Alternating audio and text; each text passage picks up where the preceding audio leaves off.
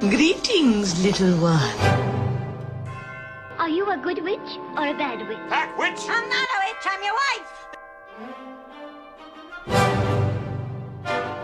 What makes you think she's a witch? Well, she turned me into a newt. A newt. Wouldst thou like to live deliciously? Got better. Dost thou comprehend?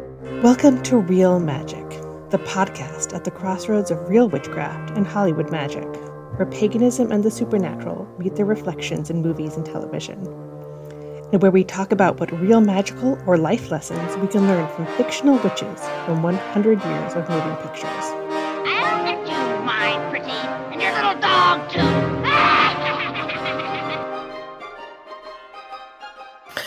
So, hello there, witches and weirdos. Welcome to episode three of the Real Magic Podcast. I'm so happy to have you here. So, as a bit of an introduction, I want to tell you a story about something that happened to me on ye old internet a few weeks ago. As you might know, I'm a writer for a website called The Mary Sue. We're a feminist geek website, and I get to write about all the movies I love that are new and old. So I decided to write about one of my favorite little pet theories about one of my favorite Halloweeny witchy movies, Practical Magic. Now, I'm a gay woman, married to a woman, and so queer representation's has always been really important to me. And as I've mentioned on this podcast already, I'm a big fangirl, so I totally believe in queering the narrative and just seeing things how we want to, especially if that means seeing them as gay. So, my little theory was that the aunts in Practical Magic aren't actually sisters, that they're basically just married. Aunt Frances's sister is Gillian and Sally's mom. She's got red hair because there's always two sisters, right? And so that means that Diane Wiest's aunt Jet must be her wife. Now, that's just my little fun fanfictiony theory. But some people on the internet got a bit put out by this theory. And it was just an interesting window into how, even in the pagan community, the idea of queering the narrative or fan fiction isn't quite as accepted as it is in some of the more fandomy circles I run into. And yeah, a lot of people brought up that there are sisters in the book, but I was just talking about the movie and I'm a fangirl. I don't really care about what the canon says when I'm making something gay. And no, I wasn't supporting incest or any of that. But it was a fun way to see how important practical magic is to so many people just in the pagan community alone. And that's why I'm so excited to talk about it today with our guest. My guest is Fire Lyte. He's the man behind the Inciting a Riot podcast. He's also an author and poet, but he's somebody who's really into bringing the social justice perspective into witchcraft and paganism, and I really love that. We had a great discussion about practical magic, the ways that it reflects our community, and how much we as witches just love it. So please enjoy my conversation with Fire Lyte on practical magic.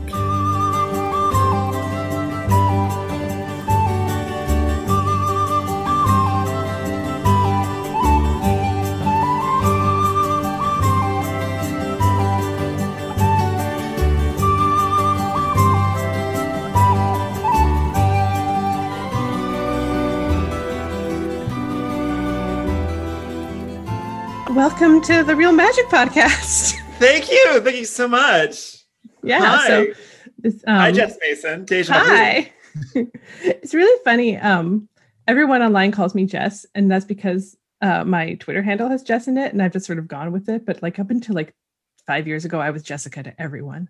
Uh-huh. So I sort of go back and forth, and it's funny because like my grandfather, I'm named after him. His name was Jess Mason, and he was like a writer and a radio personality, and so now I've turned into another Jess Mason, who's, writer and a radio personality. radio. So my father finds that really interesting. Welcome to episode three of Real Magic, and we're talking about one of our all-time fall witchy faves, which is practical magic, which is sort of like I found out the hard way recently, kind of a sacred cow to the pagan community. Yeah, you, boy, howdy, you stepped all the way in it, didn't you? Just all the way.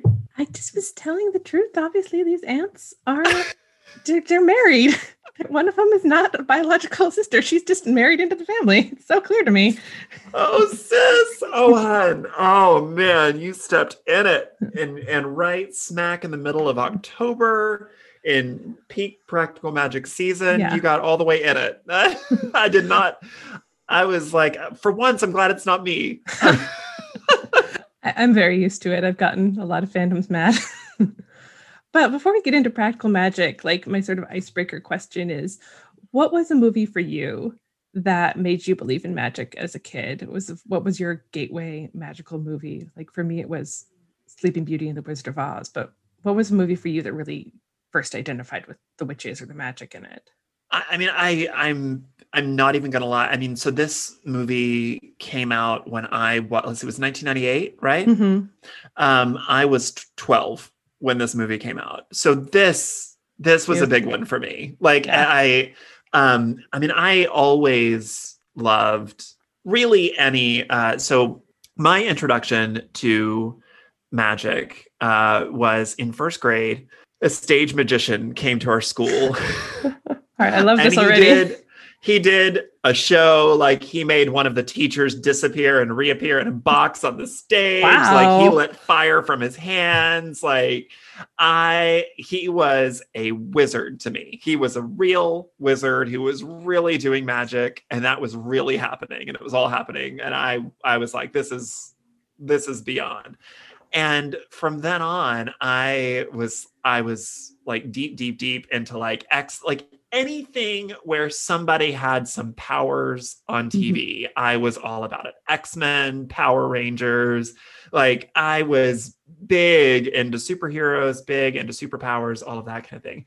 Um, but of course, like the people that I always loved were witchy characters and be people that could cast spells and open books and things like that. Uh, I think that probably the first witch that I saw that really affected me um, was Angela Lansbury's witch in uh, Bedknobs and Broomsticks. And I know that it had a deep impact on me because she had this little tiny spell book. Mhm. and she would open it up and she would search the pages. And the spell was only three freaking words but she could never remember. She always needed the little book. She had to flip open the pages to find filigree apogee per, uh, perigee or something like that. And it would turn people into rabbits. And i would walk around do you remember those little bibles um, that they hand out like in like uh, like you always find them in like hotel rooms Oh, like the Um, like the Gideon's Bible. Gideon's, yeah. the Gideon Bibles, yes, the Yeah. little itty bitty Gideon Bibles. Uh, and of course, me growing up in in a public school in very tiny East Texas, um, you know, people would come and like hand them out at schools too because Oh, yeah, yeah, yeah, it was great. Um, but like those were my first witchy props. What? because it was the same exact size as like Angela Lansbury's little spell book in Bedknobs and Broomsticks. So I would walk around with my little Gideon Bible and I would flip open pages and I would cast spells on people. Um, There's there's so many layers there. oh, so Yeah. many layers, so many layers. And that was like the first witch on TV for me. Um, but I like no joke, practical magic was probably like my first like witches, like my first witches on TV that were witches. And so like that's been like a deep, deep love of mine since Mhm. I was 12. Oh yeah. Do you remember when you first saw it? I can't remember if we saw it in theaters. I've been trying to since uh, you were, you know, since we talked about maybe me doing your show, and um, I said, "Did anybody grab Practical Magic yet?" Because I know people are going to. I know somebody somewhere that will be people that want to talk about it. Um, and I'm I'm trying to remember if we saw it in theaters. I, I mean, I was 12. That was a very long time ago. I- I could have I could have seen it in theaters. I definitely know um the first when I, I I was the first person in my house to get a DVD player. Uh, my parents bought it for me for my birthday. Um and they thought, you know, it was another cute, fun electronic thing to buy someone. Nice. It was a, Yeah, they, they didn't, they didn't- know it was a gateway. They they thought it was a trend, you know, it was a, a, a trendy thing. It wasn't going to last. So uh, the first two movies that I ever owned were X Men and Practical Magic.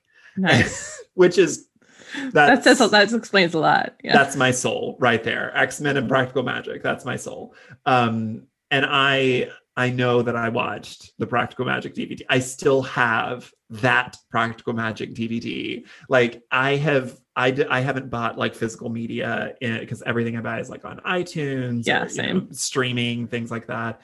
Um i haven't bought like a blu-ray in a really long really like well over 10 years maybe longer. Um but uh, I still have that one because it's just that's yeah. that's my baby. That's that's my that's my treasure. I remember I saw it when it came out in theaters, and I was a freshman in high school, which means I'm older than you, which is terrifying. A little bit. Um, yeah. uh, but I saw it with like my three girlfriends who I'd met early in freshman year, and we'd all like seen The Craft, and so we all Sure. wanted to be like a coven. And we went to see Practical Magic, and that was just like it was just so witchy and great. And they actually released this movie in October, which Mm-hmm. some witchy movies like get released in. Like Hocus Pocus was released was in released July. in the summer. Yeah. And shocker, it was a flop in July. Yeah. Um, and I just remember like coming out of that, you know, movie theater with like Stevie Nicks just playing in my head. Oh, and like, yeah. ah, I feel so Oh, magical. yeah. It just it has a magical feeling. And like this movie is such an interesting movie from like like if you can look at the script and you can look at the performances, but like it's much more than the sum of its parts because Mm-hmm. just got that feeling, that aesthetic, that just magic, I guess, for lack of a better word. Oh, absolutely. I I understand why it has withstood the test of time. I understand why it is the cult classic that it is because it, it's it's the ambiance of the movie, the making of the movie, the people who are in the movie. I mean, really, to to find a movie that's just about women at all, that's just Yeah. about women, that's made by women. You know, it's based on a book uh, written by a woman. The, the whole cast pretty much is women. You know, I was doing deep dives into research for this episode, and uh, there was a, a guy who said that he was up for like one of the two male leads in the movie. I was like, there aren't two male leads in the movie. It's like there's Agent Quinn and there's Dead Guy. Yeah. I was like, there's barely one male lead in the movie. Like the agent like has like six lines. Like he's barely in this movie. And you could like take him out of the movie and it wouldn't hurt the movie too much. I mean, there's I like the love story, but Okay, yeah. but like the line where he says, "I wished for you too." Yeah, that's a good You can't take Yeah. that out of the movie. That's pretty great. You know. That's a good line. That's such a good line. the release of this movie, I was just looking at like the box office for it because it opened Mhm. at number one uh At against thirteen million dollars. yeah against uh I love that. so I think it was against like Chucky, Bride of Chucky was its Yeah. competition Yeah. that week. And like it was pretty good, the box office for October. And then like it goes from number three to like number seven when after Halloween passes. Sure. So everyone sure. decided, okay, no, it's no longer applicable. But it's become this like I wouldn't call it a cult classic. It's just like a classic, just Oh, not it's fully for- a cult classic. Like, I mean, it's it's a pretty neat. I mean, it's still a niche movie. It's not like mm-hmm. something that like, it's not like Legally Blonde, where mm-hmm. you know, you say, "Oh gosh, yeah, I just I want to put on Legally Blonde," and blah blah blah blah. blah. Like, I feel like a few more people love, you know, Legally Blonde, Mean Girls. Like, I, I still don't feel like it's entered, you know, top tier nostalgia. Yeah. I still feel like it bubbles under the surface, and like it, it's certainly a comfort movie for a lot of people but um you know i don't think it's in people's like top tier choice Yeah, and I think it's very much like a seasonal movie because, like Very I much said so. before, it is like the pumpkin spice of movies. That's literally how I kind of welcome the fall, as I put on Practical Magic and like Sure. pumpkin bread or like decorate my house for Halloween and put up all the ridiculous Halloween decorations I have. And so it's just it's got that autumnal feel, even though it's not. Time works in weird ways in this movie. I it's really hard to tell like when anything takes place. well it it's it, it was a it was a weird movie um to the the way that they made the movie is is weird it's supposed to take place on an island in massachusetts Mhm. um and you know if you read the two prequel novels you know why it takes place in and certain I, areas I, of- I, I, as as apparently have been made very You- clear, I have not read the prequels Uh, of the novels, and yeah, I've heard they're yes, good, but I haven't read them. Yes, Kanye West, we know that you are a proud non-reader of books, but no, I'm um, reading. A, I, I mean, I read a mm. lot of books. Just You uh, read a I- lot of yeah, fan fiction. Yes, we know. I haven't read fanfic for a few years. Like this book, this year I've read just like a lot of nonfiction and witchy books and history. But I'm reading Song of Achilles right now, which I'm really liking. Which is basically like I'm Iliad fanfiction. send you. I'm gonna send you a copy of Magic Lessons by Alice Hoffman. Just gonna, uh, you've gotta have it. Just in there. Promise me you'll read it at some point. I will. I've got I've got like a two reread books. Like I've got three books right here. The movie is supposed to be set or the the home and everything is supposed to be set in an island in massachusetts and it was actually a set in oregon um, yeah, I'm like, yay, home state, because I'm from Oregon. I don't know if that made that clear. so and what i always found interesting about the set because it it is one of those movies that is almost as much about the aesthetic as it is about the characters Yeah. and about the plot and everything else like it it is it's um uh one uh, another one that I feel like is sort of re-entering the zeitgeist. Uh, not a movie, but a little mini series called Over the Garden Wall. yeah, um, that's like is fall. is an animated mir- mini series that is sort of blowing up. It's having its Schitt's Creek moment this year, where it's like entering this like fever pitch of popularity, and it's like, oh no, every year I watch this, and it gets me into the harvest mood, and it's so good. And da, da, da, but I feel like Practical Magic is one of those because you you see it, you want to live in that house, you want to eat that food, you want to have you want to that, garden. you, want to go to that garden and all of that. And you know, the weird thing is, so there's a funny story about it. Um, Barbra Streisand, when she first saw the movie in 1998, called up the show, the creators, the producers of the show, Mhm. and she said, uh, "I I love this. Where was it set? I want to buy that house." And they had to tell her it doesn't exist because everybody that I've ever met, myself included, has always Oh, been like. I want to live in the house in practical magic.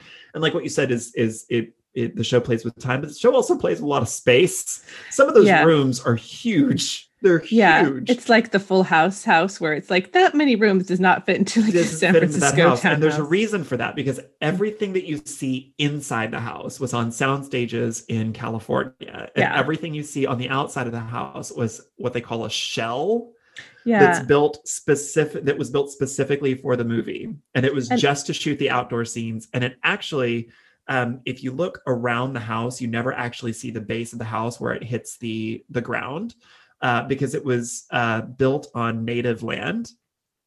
Uh, it was built on on land owned by a tribe, and the the like all the bushes and things around the house are hiding the fact that it's built on a platform. The whole house is built on a platform, uh, or the the shell rather. Nobody's ever actually in that house. They took some of the furniture from the sound sound stages and like put it strategically around the window so it looked like there was stuff in that shell.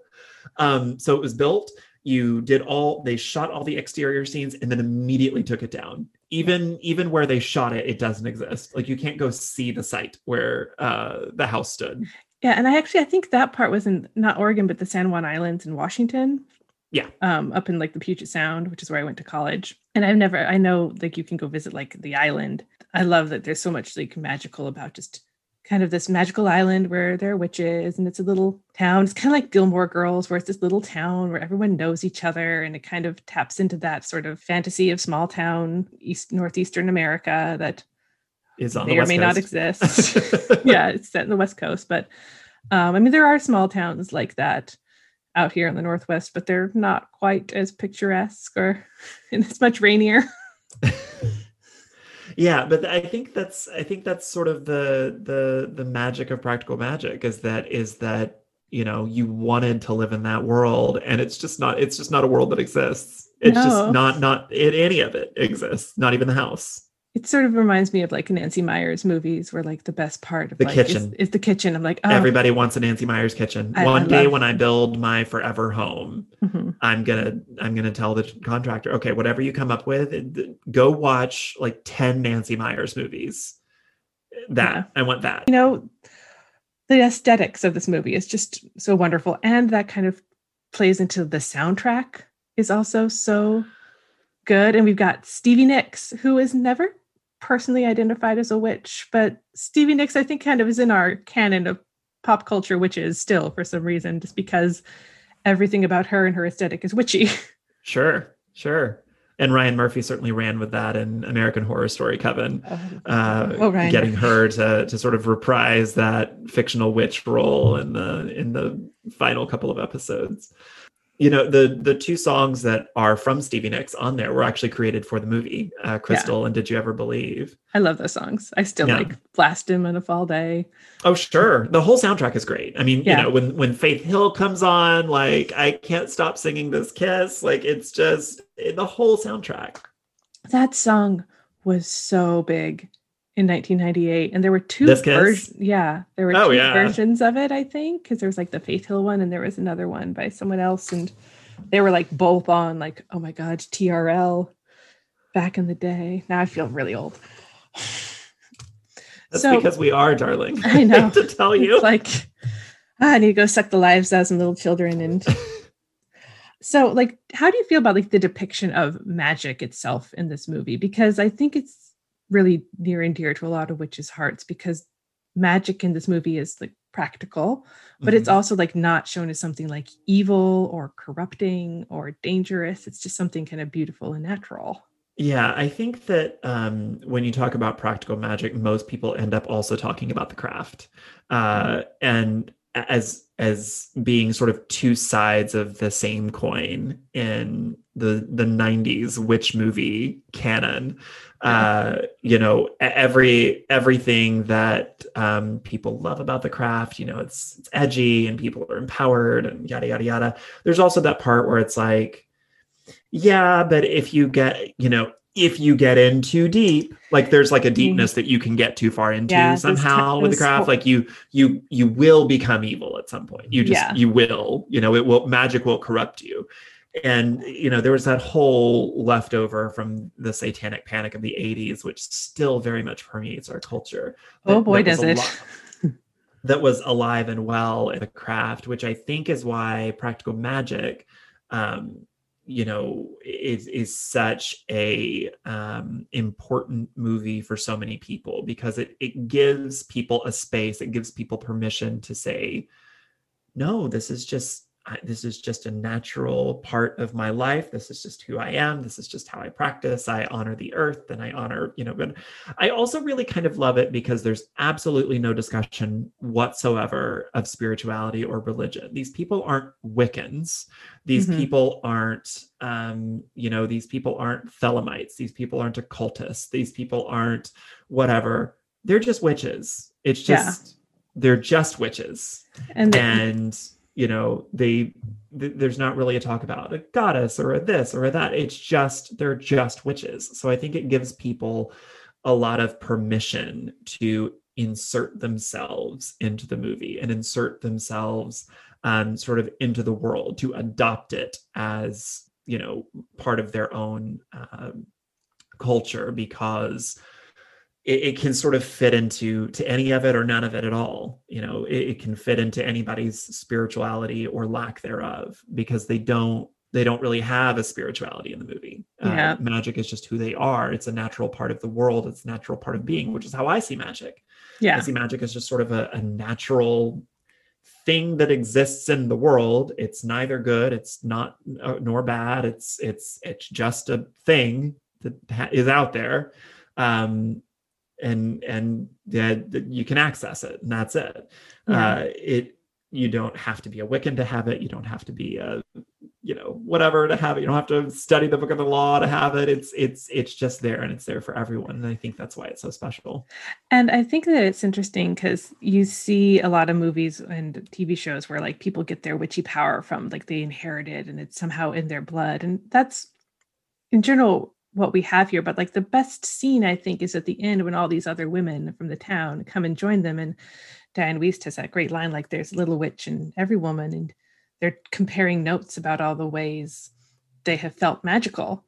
And I just love that. And there is the scene with um I will Agent say, Quinn. as a boy, I would like to remind you that she Okay. actually says there's a little witch in all of us. Okay, the the is- line.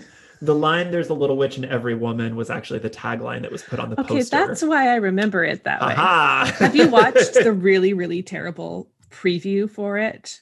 For like no, if you I, go on I- YouTube, no, it's no, it's I, I didn't, I didn't want to go back and watch the ads because I remember they were bad. They were bad. very bad. Yeah. very bad. It, it just has got the awful like movie movie announcer voice. Like In a world yeah, where there are witches in New England, but And also kind of Oregon. yeah. And they're and they're trying to sell it as like a comedy and that's one of the weird things in this movie is like I could never categorize what the genre of this movie is because it's sort of a romantic comedy, but that's not the I mean, it's central. a romance. I don't know It's a that it's a romantic comedy. It's Yeah. a romance. It's a it's a it's a romance, and they're witches. Yeah. Um, you know, I, I would put it more um in like Ever After with Drew Barrymore. Yeah. Like there, sure, there's funny. I mean, Drew Yeah. Barrymore's funny, and it there's there's humor to it. Um, but it's it's more of a romance, uh, not quite a drama. It's just sort of right in that witchy romance thing. That's Yeah. that's what it is. That's a romance. it just is. It's just good. Yeah. Just enjoy it. Yes. Yeah. And like you were mentioning the spirituality, like she has that scene with the investigator where she says there's no devil in the craft, and that's the Mhm. only mention of the devil, and she just blows that off, or she dismisses that really well, and I appreciate that that's there. And they they mention Hecate in they in their spell. Hectate. Hecate. They call her Hectate. Yeah, that's the reason I got that wrong that name wrong for so well, many but years. they they do the thing that um, a lot of movies do, where they specifically like add letters or or uh, uh, purposefully mispronounce the names of deities so that they don't like offend people. And there's also kind of a taboo in Hollywood about like maybe let's not summon something we're not really ready to summon accidentally, kind of thing. So, um, but yeah, they they purposefully mispronounced uh, the the names of deities and things like that. And the only other time that any other like deity is mentioned is when um Gillian prays to God after they kill after they kill Jimmy the first time. She's like, "Oh God, if you get me out of this, I'll be good. I'll have babies. I'll go to PTA." so like let's talk about Gillian and Sally and all the other characters. Do you have a favorite character in this movie, or is it just everyone? I mean, everyone wants to be Sally. Everybody wants to be the most powerful witch, and everybody everybody wants to own that shop. I know mm-hmm. zero people. I don't care how dark and creepy your personal brand of paganism is. You wanted to own that shop. Everybody wants to own that shop. Every single living human being with an ounce of magic in their blood wants to own that freaking. That's that's shop. the dream is live in that house and sell like oatmeal lotions. Oh man, that's yeah, that's everybody. She's she is sort of like who a bunch of like Instagram witches are trying really hard to portray themselves as right now. Yeah. like so much of like the Instagram aesthetic we see now is like, okay, it's just practical magic. yes, but I I will say, I the the older I get, the more that I accept. I I'm I'm Gillian in the movie. I'm I'm one. I'm I'm kind of a mess. I have to accept it. Um, I'm a well-meaning mess. I, I, I, I certainly try hard, uh, but at the end of the day, I think I'm more of a mess than I think I'm much more of a Gillian than I am a Sally. Uh, but like, I don't know, maybe in another 20 years, it's what 25 years old now. No, no, it's Uh, 20, 22. 22 years old. Ugh. Ugh. Time, man. I can't. Um, but it's it's uh, you know, in another 22 years, I'm sure I'll be like, oh no, I'm totally a jet. See, I'm already there. I'm like, okay, I just want to be like the aunt walking through town with my little parasol and hat and scaring the neighbors. I'm like, yeah, I like her. I I, I could be I could be Frances. I like her. And of course, obviously lesbian.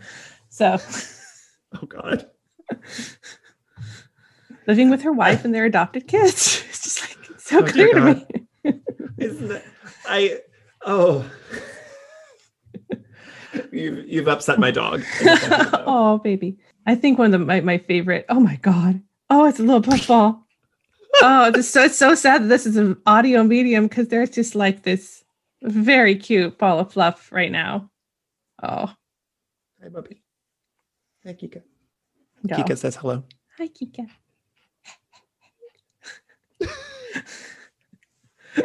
and now I've like lost my entire train of thought.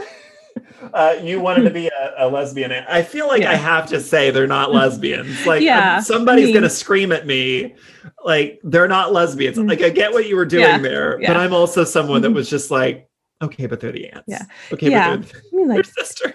Technically, yeah, but you know, like that's a great thing about like movies and media is like we can watch it and just like find whatever we want. And even if, you know, with magic and media, we can be like, okay, it's not, you know, we can't light candles with blowing on them. But You can't I mean, I've tried so many times. It's like I think Well- everyone feel like you need to turn in your witch card then. I think everyone in the 90s who saw this in the craft either tried the candle thing Everyone's tried that. or the Or to change their eye color.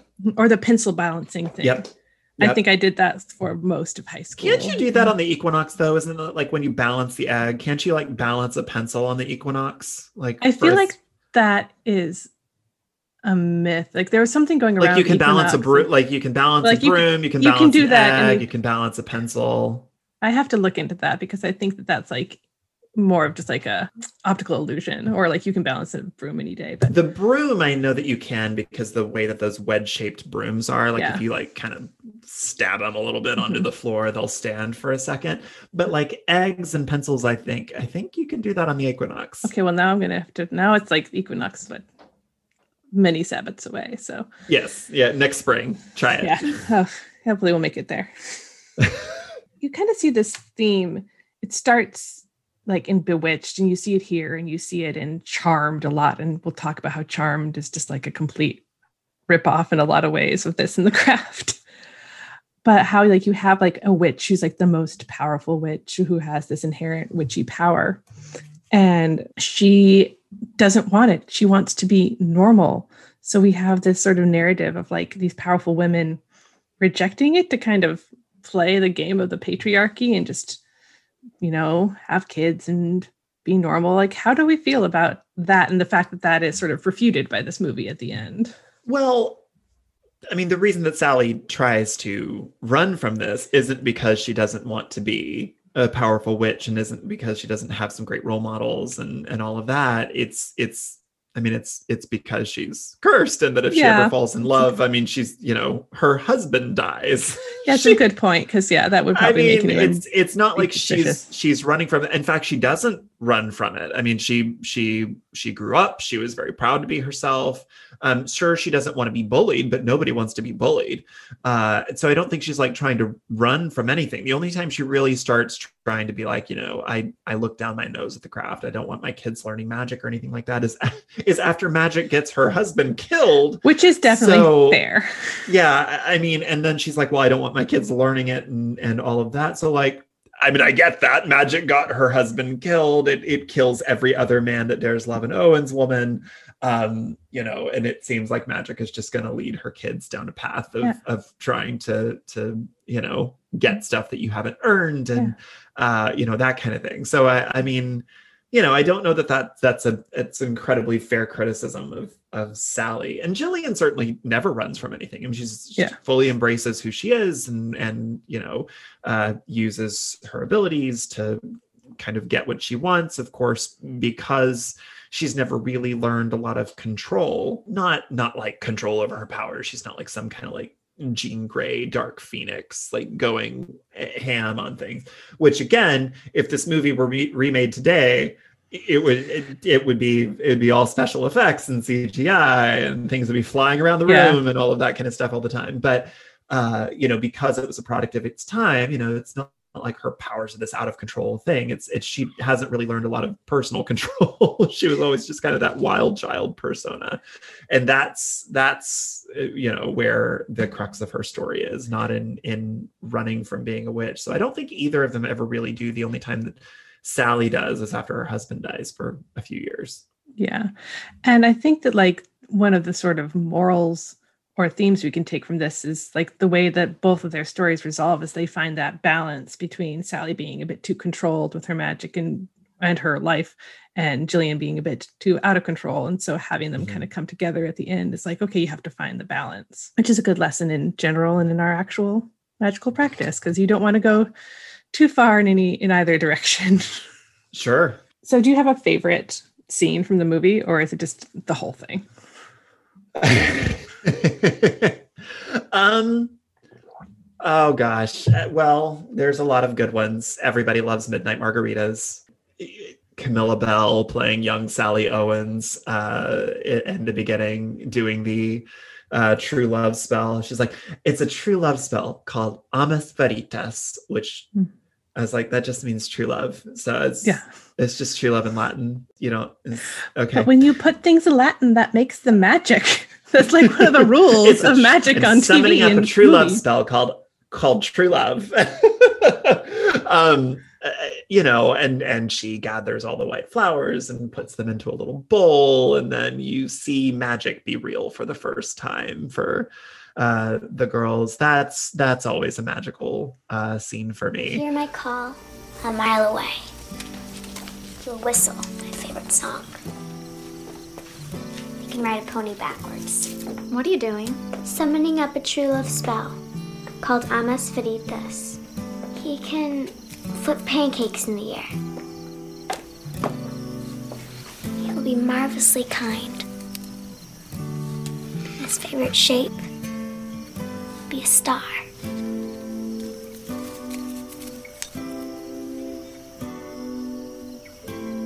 And he'll have one green eye. And one blue.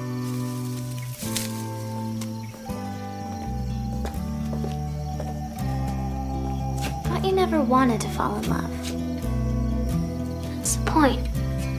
The guy I dreamed up doesn't exist. And if he doesn't exist, I'll never die of a broken heart.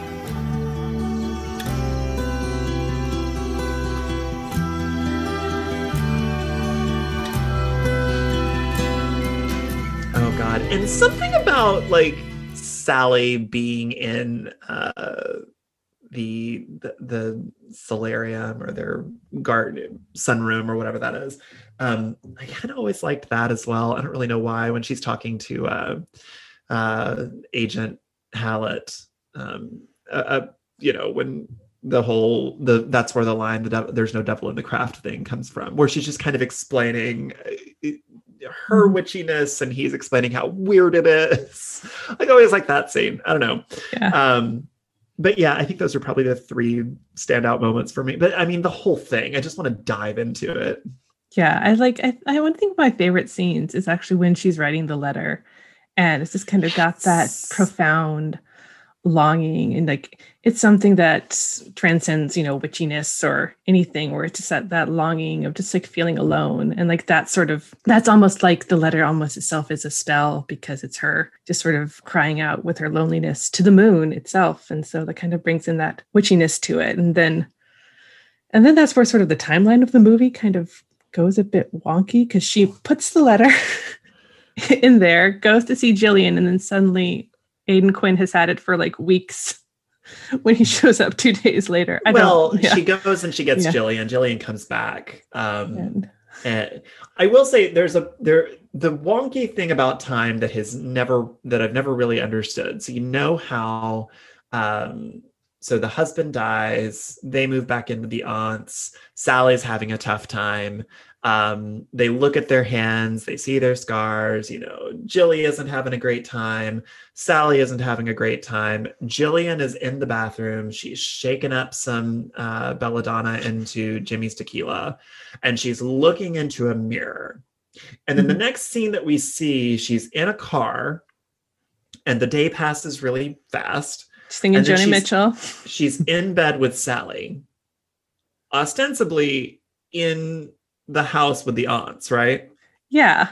I don't, I think that was all astral projection. I think that entire scene was was the two sisters meeting on like the astral plane. I don't think that physically happened. That makes it make so much more sense because, like, otherwise, Gillian is like a really big asshole for not saying hello to her aunts or her nieces. Right, like like she's, she's, an asshole, for but like she's not that bad of an asshole. she drove she I mean like she drives all night to be there for like 2 hours with Sally. Mhm. Like I I I think all of that was a dream or an astral projection or something and then we're told like oh that's super witchy because there was an indentation in the pillow, but I don't think that physically happened.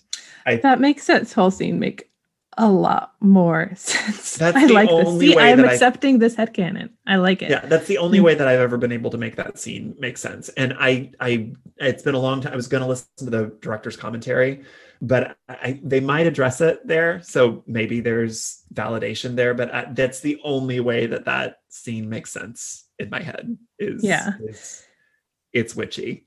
yeah and it's kind of funny because like there's like something i think like the the late the letters like dated april or something and then they go to like the nieces and aunts go to the solstice celebration i'm like wait where what month is this all happening in Well, I mean, And it's been there's a there's a Sabbath every six weeks, so it could Yeah. be it could Yeah. be a lot of things. That's- a star could be happening pretty late that year. yeah it's just, that's one of the best part about paganism is you get a holiday every six weeks it's like okay another reason to eat yes. another reason to decorate this is why my child loves participating in the paganism because she's like yes another another party. What are we eating this time? So this this movie i've got a note here. It says why are redhead witches the best witches? Because it does play into my favorite trope of witch movies is that there is a redhead. And it is like where did this come from? I mean we had glinda as our first really redheaded witch but is Uh-huh. it like a ginger prejudice? Is it just because redheads are awesome or is So it just because it looks good on screen Of, you're thinking of Glinda. You're thinking of Endora. You're thinking of willow Gillian. Then of course Gillian. Bewitched. Bewitched. you've got um hocus Are there- pocus Are there that many others? There's got Rowena on Supernatural as a redhead. There's just some fabulous redheaded witches. I just think Um, it's like red hair is so, so often like associated with otherness because it's just Oh well, sure. Yeah. I mean, yeah. There's there's a lot of folklore to be had about redheaded people. Of course, none of it's good. Very, it's not good. It's typically like a mark of the devil or a fish. You're a horrible like fairy person or something. I mean, like you, you kind of look at like that folklore as sort of like one layer on top of like the older pagan folklore where you have like the Morrigan is associated with like she's like described sometimes with red hair. She's associated with the color red a lot, like red mouth crows. I feel like- and Brigid I feel also like the Morrigan for modern pagans is sort of like Rosemary for modern pagans. It just mean she means whatever somebody needs her to mean at that particular time. She's associated with whatever somebody wants her to be associated with at that particular time. like I I I feel like there is there is a historical understanding of the Morrigan, and then there is what what we've taken and decided that she needs to mean to us in the modern day. And you can even like compare that to like the way we interact with this movie because like the Morrigan is in a sense is almost like a feeling or an aesthetic or an idea. And this movie is also kind of like this feeling, this aesthetic, this idea that's got so many different parts that sometimes work together and sometimes don't quite work as like a story, but it all kind of comes together. We've got kind of two different parallel love stories with Sally, and like one is a familial love, and then she's got her romantic love. But I'm glad that you acknowledge that Sally and Gillian are indeed sisters. yes, they're sisters, and and like, but I do love love that. I was like, I'm I'm prepping for your follow-up article.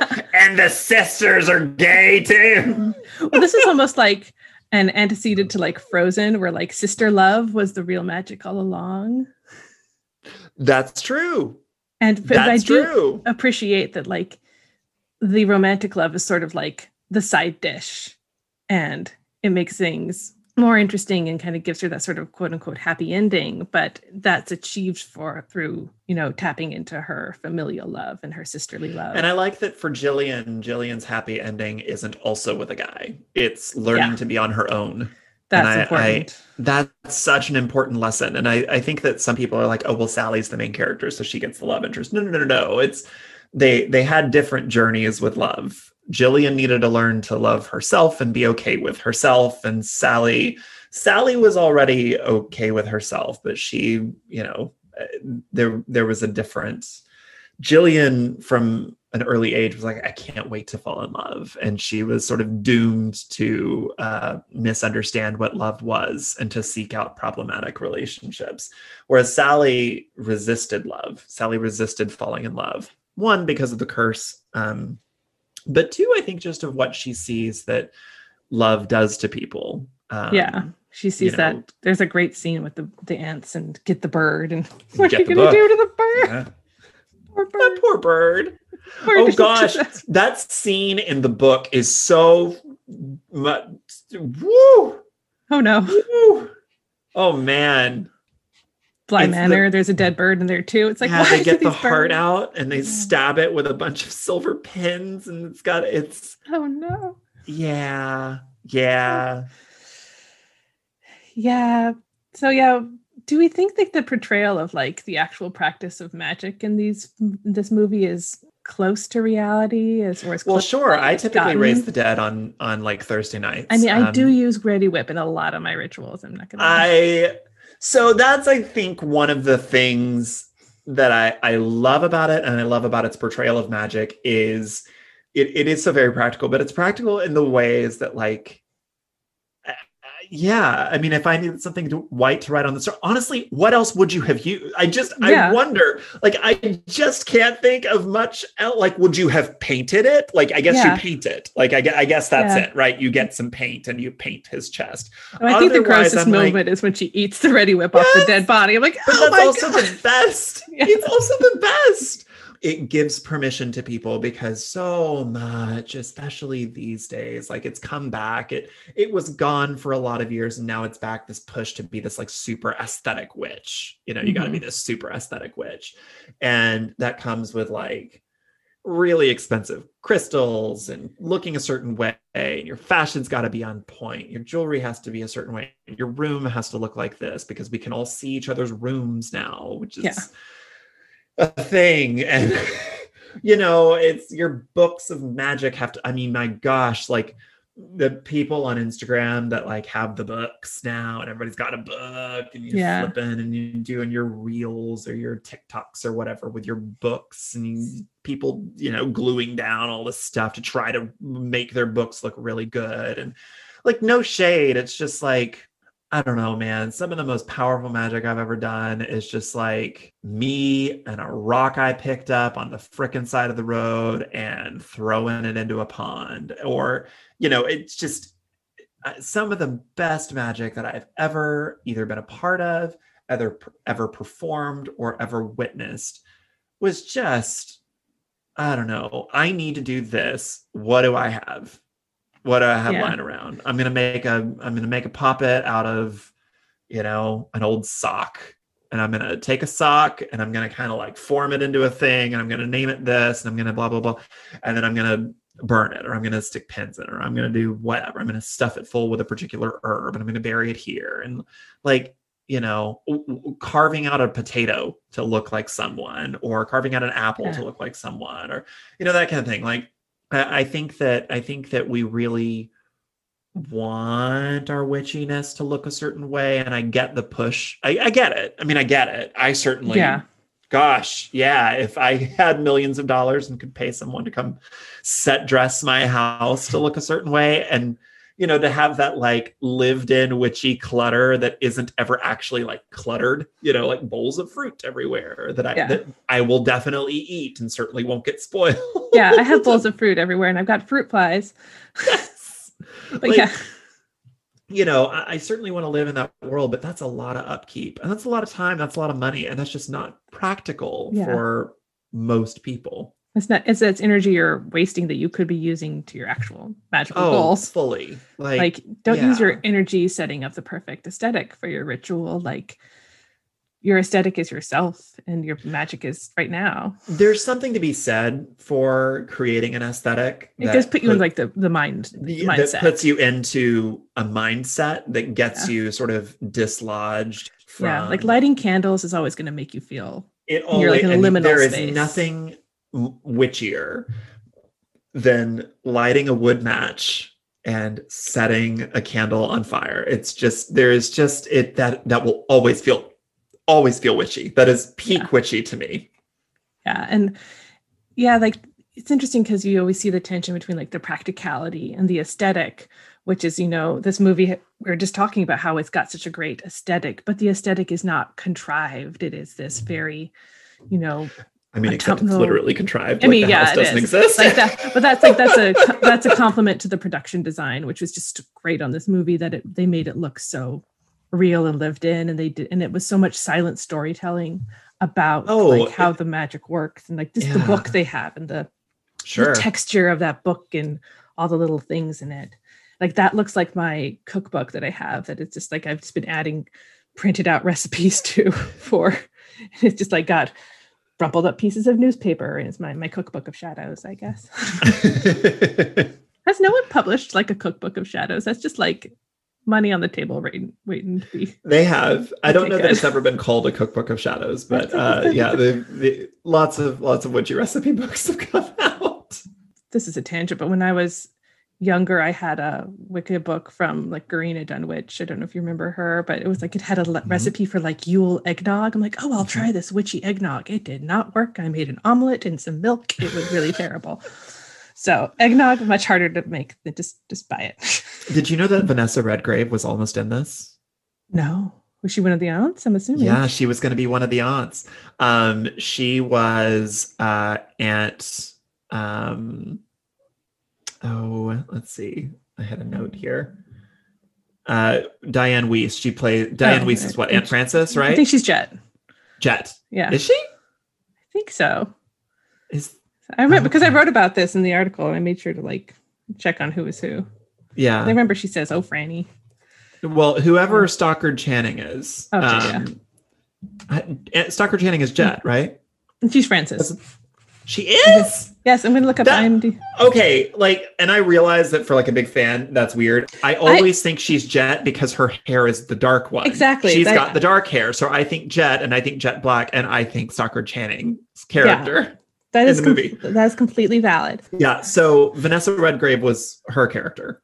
Mhm. That's that's who she almost, but they could never work out a deal. So Yeah. it was This- going to be Vanessa Redgrave. That would have been a very different set of aunts. I feel. yeah, like. she's got more gravitas. I mean, like I love Stockard Channing. Well, she's just got that Channing just kind of gives a bit of a camp feel to the Mhm. role in the aunt that Diane Wiest is great. Um, but she's kind of like the cute little bit. I mean, she's the Hilda to the Zelda, you Yeah. know, the, the you know, you you watch Chilling Adventures of Sabrina. Hilda's fun, and a lot of people relate to Hilda, but you Mhm. wouldn't love Hilda as much if you didn't have Zelda Yeah, and and you know D- uh, uh, Stockard Channing's aunt character is certainly that Zelda role. It's that listen here, this is bullshit. There's a very distinct smell. It's a smell of bullshit, Yeah. and I just don't know that Vanessa Redgrave has that line in her the no, same way. This cast is just a really great cast, and it's one of the Oh, yeah. reasons it's like because I mean, I wish we would let Nicole Kidman be funny more often nowadays because she really does have some comic chops. And oh she's- sure, she's sure. like I'm like just, or we could just let her smile in a movie, like. She's got it like a great smile. Come on, poor Do you Nicole know what I've Kidman. always found a little odd is the difference between her American accent in the 90s and her American accent now. Like there was like a lot of years where Nicole Kidman, like after the 90s, her American accent in films becomes this like whispery thing. It's this gentle whisper of a Yeah. voice. And I'm just, I'm like, you know, you didn't used to do that in the 90s. I don't know if she got that in the others and like kept it Uh. or what, but like she has this like whispery American accent that she does, and it's an odd choice. Yeah, I wish that like we could have a. That's a fanfic I need to write. It's like the practical magic Nicole Kidman meeting Big Little Lies Nicole Kidman. It's just like just curse Alexander Skarsgard. I mean, she kind of does. well, yeah, she's like the, it's always a great curse to push someone down some stairs. Kind of does. Like she gets together with a group of women and punishes a, coven, man. yeah, So like, yeah. there's a coven for you. Yeah, oh, that was not a great. I would season. watch Reese Witherspoon as a witch. Oh, absolutely, that'd be great. I would watch the whole cast of Big Little Lies as witches. Uh, yeah, There is not one of those people that I don't think would make an amazing witch. Zoe Kravitz. like Laura Dern as a witch. Why has As a witch? Why hasn't this happened yet? I'm mad. Okay, season three of Big Little Lies, they're witches now. I mean, and that's just the Santa. Cruz. I mean, that's they're in Big Santa Little Cruz, Lies right? season three, they're witches now. Yeah. That's I want to watch that, please. And Sandra Bullock is of course a character now. yeah. She just shows up as And Meryl Streep. Mm-hmm. she's still there. Has Meryl Streep never played a witch? No, she's Well, in Into the Woods, Into the Woods. I was about to say she was in Into the Woods. and she was something in Mary Poppins Returns, but that was just Well, that's yeah. Um, she's just sort of in Mary Poppins family, which gives you strange powers, apparently. They're all Time Lords or something. And while not a witch, she was also in another Halloween cl- uh, camp classic, uh, Death Becomes Her. Oh God, that's such a great movie. And she was in that weird movie with Roseanne Barr, where Roseanne, like the devil, she devil, she devil. That one I haven't seen, but I I tried to watch it, and it's bad, and it's bad acting from absolutely every single one of them. And to think that there was a time where Roseanne Barr was so famous that Meryl Streep was a supporting character in a Roseanne Barr vehicle is just it's just a it's a dark time in American some history. things have gotten better. So yeah, we, we may be living better. in 2020, but like at least you know Meryl Streep is getting the roles she deserves. Um, kind of to close out, we can talk about like the influence of this movie on like other witchy media because we talked. You just were talking about like Hilda and Zelda and Mhm. Sabrina, and I think Sabrina, like the Teenage Witch, was already running at this point. But when you talk about witchiness as an aesthetic, I think you still see that in like all the witchy things we get right now. Well, I think the practical magic, it certainly, I mean, the early 90s uh, up through the craft in the mid 90s, you know, witches were the satanic panic witches. Yep. It was leather and it was darkness and it was Or it was like bad portrayals and- of voodoo, like Sure. I mean, it was it was it was counterculture. It Mhm. was you know it was something you did to rebel, and I feel like I mean even if even if that wasn't your actual intention, the aesthetic of it was certainly a lot of what you saw in the craft. Um, whereas practical magic really transformed what witches looked like for a really long time. You bring up Charmed, but you bring up like Willow in Buffy the Vampire Slayer, which came Another out the redhead, same yeah. year. Yeah. Um, you you bring up Buffy the Vampire Slayer, and when Willow becomes a witch, she was very much Sally Owen. You know, she was very much Yeah. like floral skirts and cute cardigans, and you know, cute hair, and it was that very light floral aesthetic. lots of peasant And- tops. Sure, but the witches in Charmed had the big book and that big house and that kind of thing. I mean, but for many, many, many years, uh, you know, the the witches of practical magic um, transformed what a witch could be on screen, in TV, in film, um, and it gave permission for good witches to not just be on kids' TV Yeah. of course, you know, as with anything in the zeitgeist, as with anything in pop culture, we swung back and forth. I mean, 90s grunge is very in now. Uh, It's you because know, no one like dresses for anything anymore because we're never leaving our houses ever Sure. again. I mean, I, I think, I honestly, I think the net after practical magic, I don't really think that we saw a big change in witchy aesthetic again Mhm. until uh, American Horror Story season three, Coven, when suddenly, out of nowhere, everybody wants a black flat brimmed hat. Everybody's wearing black. Everybody's got their on Wednesdays we wear black memes. Uh, suddenly, everybody's making poppets. Suddenly, we're all into voodoo and hoodoo. Suddenly, every little uh, person who, like 12 months prior, was publishing books from the the big two pagan publishers, you know, I'm a lifelong Wiccan, I'm a lifelong, you know, blah, blah, blah, blah, blah. Suddenly they're, I've been a hoodoo practitioner for years. I'm a voodoo practitioner for years. I'm, you know, look at my flat black hat. I'm, I'm, you know, come by my puppets.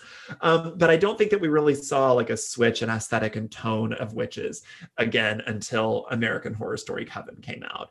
And it Yeah. kind of took us back to that like dark, you know creepy witch that that towed the line uh i feel like practical magic um towed the line between pop culture and folklore uh, pop culture and fairy tale um in in this very you know magical realism way. Whereas american horror story took it back to more those classic hollywood roots Horror, of, yeah. of towing the line between the witch and horror and uh, you know the witch and creepy the witch and the craft the witch and satanic panic the witch and the darker aspects of it. And it's not that there's not a place for both and there's certainly i, I love american horror story and i certainly liked that season. Um, it's not the best season of american horror story out there but it's a fine season and it it gave us cordelia and it gave us uh, you know that great coven and I, I love it and queenie's great and all that. Um, but yeah, I mean, uh, practical magic certainly changed the game for what witches could be in in TV and media, and I think that you still see that from time to time today. Yeah. It showed us that witches, like real witches, not just you know fairy tale witches or kids media witches, could be like the hero of the story. Sure. And I think that's why it's so near and dear to everyone's hearts, is because Sure. like we could be a protagonist that you know does get the happy ending, and the magic isn't bad, and also like practical magic does a pretty good job of not being culturally appropriate appropriative Exactly. and it doesn't Exactly. like they don't call it wicca so they're not like getting wicca wrong right. i mean the craft doesn't use the word wicca thankfully it's never spoken in the craft they talk about Like like don't. no because they have their whole like made up god that they Oh, that's that's right. I guess. I mean, they certainly mm. that was Oh. certainly very '90s Wicca flavor. I Yeah, mean, the and have- chalice and, the athame and the, yeah and they then they had like wiccan consultants but i don't think they ever used the word wiccan you know and i think that that was a conscious choice on their part Speaking of consultants, do you know the story? Just uh, the final final little tidbit on this Oh, yes, on practical magic. Okay, Yeah. so they they also hired a witch as a consultant for practical magic. oh good She went crazy. oh dear Yeah, she went crazy. She started demanding more money. She wanted like twenty-five thousand more dollars from the studio. Uh, if she didn't get it, she said she was going to curse the movie and the director, and specifically everyone on set. Um, she threatened to sue Warner Brothers, the studio. Uh, eventually, I think they gave her some type of money to go away, but the director ended up going and getting an exorcism because he was like, just in case, just like he just never in case. hurts. Like never hurts. and he was like it's a very new age witchy woo. Like it wasn't like a you know he went to a christian priest. Like he still went to like a witch to get an exorcism. It's like okay well i mean they do it in the movie witches Yeah. you know witches get rid of Yeah. bad spirits and stuff Yeah. so um Did but he, yeah oh, he, he had some whipped cream around yeah he uh so yeah the, they hired a witchy consultant for practical magic and she was nuts just because somebody says they're a witch doesn't mean that they necessarily know what they're doing kind of another Right. lesson from this movie is just being a witch doesn't mean you're sometimes ready for like the big stuff i think that will what kind of wrap us up and i just want to say thank you again so much for coming on. It's been wonderful to have you and talk with you. I'm also going to be we just recorded it but it's going to broadcast in the future now. I'm going to be coming on your podcast inciting a riot. Can you yes kind of give us a quick like rundown. I so will have uh, uh, my podcast um, inciting a riot has been around for 11 years. I'm i'm an old person now. I am no longer the young voice on the block. Uh, i, I kind of call it a, a show for social, social justice witches. I am i am just as likely on the show to interview you know a mom living at the israeli palestinian border as i am to talk to a paranormal investigator as i am to talk to uh, you know witches and and um, you know all sorts of folks in and around the the metaphysical community. But the show deals with uh, issues of civil rights and civil liberties and what's going on in the world, um, but also talks to to witches and and people making uh, witchy media. I had a really cool uh, interview with. Uh, Moon Ferguson earlier this summer, who created the the TV show Juju, um, which is a sort of a uh, take on Charmed, but it's it's black witches and celebrate uh, celebrating black witches in media. So, um, you know, the we show will is sort of definitely have an episode on that on this yeah podcast. it's it's sort of evolved in the last year no longer sort of me doing the research and me presenting topics but interviewing uh, really interesting people um, that maybe you haven't heard of before uh, that are that are doing some amazing things and, and doing some really cool research. So I, I really love it. I'm really proud of it. Um, and uh, yeah come listen. Inciting a riot. I really enjoyed the recent episode you did about Reiki because I learned things I had never known about Reiki. i noticed your Oh, pronunciation too. I had Yeah. to i had to check myself Like, yeah, as well. that was it was We've all been Reiki pronouncing brain. it wrong, apparently. We've all been approaching it wrong. yes. Yeah. Yeah. So that was a Uh, really interesting one. I would highly recommend that for anyone to listen to. And so I'll I'll be on, on I apparently know election day. you are. You are. You. Uh, we recorded an episode together talking about um, pop culture and paganism in media, and just uh, being in a fandom and the pitfalls of fandoms and things like that, uh, which comes out on uh, my feed on November third, Yeah, and I which just so happens to be election day. yeah, and I and now like now I'm remembering like oh I forgot to say you know my favorite witch in pop culture in the last ten years is Elsa from Frozen. Is she a witch? She's not a witch. She's got she does magic. And she's like not a witch. She's an Well, elemental. She's she's Iceman. she, She's a mutant. yeah. Um yeah, yeah, she's my favorite magical person in recent memory. So that's that, you know, can add that as an as you know an asterisk.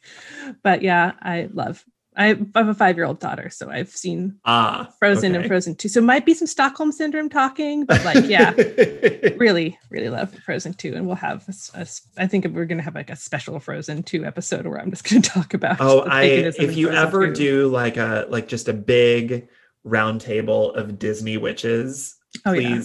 Please I will I I volunteer as tribute to come onto a roundtable discussion about like favorite Disney portrayal. Like there's just oh nobody does witches better than Disney. I'm gonna get a lot of hate for that, I know, but Yeah. Disney and witches belong together. It does. And like, I really do think Frozen is like some of the best, like, foundationally pagan stuff going, or Frozen 2 specifically, because it's all like, that was one of the gateways for me, like, talking to my own five year old kid about mm-hmm. like magic and like, okay, yeah, it's just like with Elsa. There's five spirits. And see, we have them on the altar. We have earth, air, and fire, and water, and the fifth spirit. And she's like, oh, I get it. So it's, you know, Next yes. you're gonna be showing her Bruce Willis movies. Oh, not no. She has she, she does love Jurassic Park, so she probably like. The fifth element. Oh, oh boy, that that'd be a great one to do on here. I have to do that one. Can I tell you? I'm sorry. I know we're trying to cut it, but um, that That's what movie does not hold up. The That movie movie, doesn't hold up. hold up. It's bad. It's a bad movie, and we all should be very ashamed that we liked it. And I was someone that was like, "Oh no, I love The Fifth Element," and then I watched it again as an adult after having not seen it for many years. No, it's a bad movie. There's a lot of like. it's so bad. It's, It's it's a weird movie. It's interesting, at least to watch. it makes no freaking sense, man. It's in that sort of realm of uh of like Jupiter ascending and uh uh you know, I just just a lot of movies where I'm like, okay, aesthetic doesn't overcome a bad plot. Yeah. And bad acting. Like Yeah. Milla Jovovich is a treasure, but that movie is bad. I wonder if she has Milla Jovovich, this poor thing, ever been in a movie that like made sense. I mean, Um, I no. and I love her, No. but like, like trying to like think like she's she has a very interesting career. Yeah, no, I was But- trying to be like, oh, well, she was in the third kind, but that was a bad movie too, or the fifth Yeah. kind, or whatever that movie was, It was like Yeah. alien abductions or something. It was bad. That was also Yeah. bad. Yeah. Well, yeah, aesthetic can't be everything. That's why practical magic is great because it is aesthetic plus a story that lets us witches be heroes. So that's kind of our takeaway here for why we love practical magic so Yes, much. absolutely. Thanks so much for having me.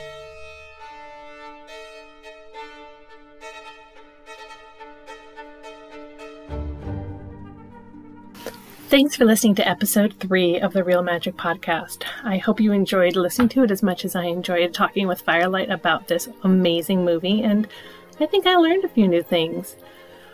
You can follow us on Twitter under Real Magic Pod, that we have the same handle on Facebook and on Instagram. We're working on getting a website up, but it's not quite there yet, so don't go looking for it.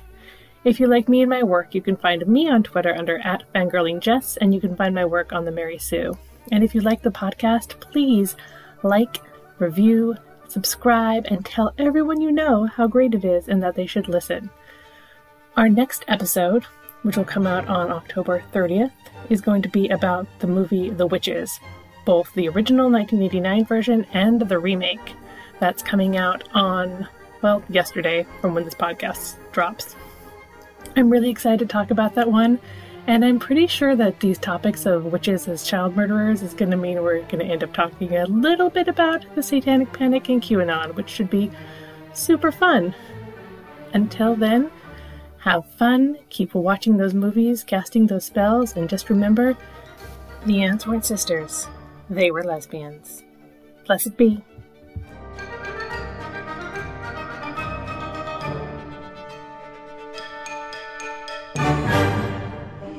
Goodbye. Bye-bye. Goodbye, cruel world. Bye bye, cruel world. Goodbye to life. Goodbye, bye. Goodbye. Goodbye. Goodbye, bye. Goodbye to all.